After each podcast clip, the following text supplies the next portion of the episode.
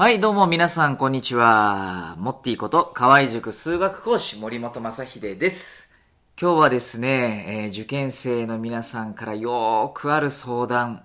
えー人間関係、友人関係など、えーについて話をしたいと思います。えっ、とね、受験生ってね、意外とね、勉強そのものよりもね、友人関係で悩むことって多いんだよね。えー例えば、まあ、休憩しに行ってね、えー自分は勉強したいんで、もう休憩からね、えー戻って勉強したいんだけど、友達がずっと話してて、っていうのがすごく続いて、それがストレスだとかね。あるいは、えっ、と、まあ、自分より明らかに成績がいい子がね、俺こんだけしか点取れなかったって言ってね、テストの成績見せてくるのがすごくこうストレスだとかね。あの、そういう相談あります。えー、一番大切なのは自分のペースで勉強していくっていうことです。あの、いい意味でね、あの、自己中心的になるといいです。受験生っていうのはね、ある意味受験勉強するのが一番大切なんで、そのペースを崩す、えー人はもう縁を切ってもね、いいと思います。え、そんなに簡単に友達捨てていいのって。大丈夫です。自分が変わればね、必ずまた新しい友達もね、出てきます。あの人間っていうのはね、どうしても自分のね、えーペースで歩きたいものなので、やっぱり歩くペースが違う人とはね、一緒に歩けないです。うん、歩くとしんどいです。だからペースが異なってきたらね、えー友人を変えてみましょう。えー実はね、こういう問題って、大人よりもね、子供の方が大変なんだよね。大人って意外に自由が利くんだよね。えー会社に合わない人ばかりだったなと思ったら転職する。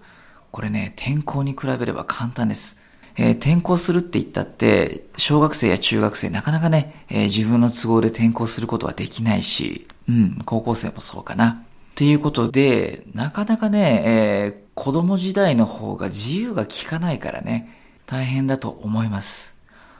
でもね、やっぱりみんなには自分を大切にしてほしい。だから自分を大切にするっていうね、生き方を選んでほしいです。あの、交友関係が変わるっていうことはね、実は自分が変わることの証明でもあるんだよね。うん。例えばね、えー僕もずっと20年近くね、えー予備校講師としてやってきて、で、そこでいろんなね、たくさんの仲間ができて、僕が問題集を出版するときもね、文章に間違いがないかとかのチェックをね、みんな喜んでやってくれて、えー、授業をこうしたらいいよね、とか、あの問題はこうやって教えるのがいいよね、とかっていうふうにね、いろいろ話すのがね、楽しかったし、良い仲間にね、恵まれてきました。ところがね、えっと、2020年頃かな。うん、2020年 ,20 年の年末頃から、僕のね、周りの環境がすごく変わってきて、例えば、えー学生の企業支援の会社を立ち上げたり、それから、同じ教育なんだけれども、大学受験とは別のね、えー e ラーニングのね、授業に取り組み始めたり、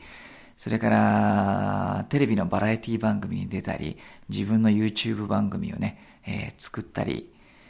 えーそれから映画の俳優を目指したりっていうことでね、予備校講師とは違う仕事がね、どんどんどんどん舞い込んでくると、うん、今までこう一緒に歩んできた同じ数学の先生たちの中でも、なんかこう違和感を感じる。そして、だんだんだんだんね、あのーまあ、疎遠になってくる人が増えてきました。で、それはね、あのー寂しがる必要は僕はないと思ってるし、まあ、歩く方向かな。方向が変わってきたんだなって。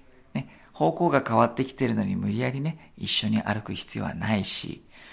まあそれこそ、まあ頻度は低くなるかもしれないけど、まあたまに会ってね、今俺こんなこと頑張ってんだって話をすればいいと思ってるし、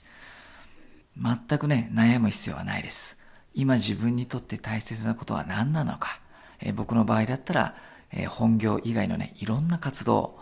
えーもはや何が本業かもわからなくはなってるんだけど、すべてが僕にとって大切です。その大切なことを大切にしていきたい。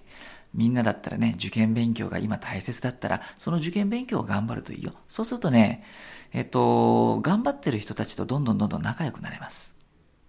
友達が変わるっていうのは、自分が新しく生まれ変わるっていうことです。自分の大切なものを守っていくために、そして新たな自分を見つける、新たな仲間を見つけるためにね、自分のペースで勉強していきましょう。それでは皆さんまた。モッティでした。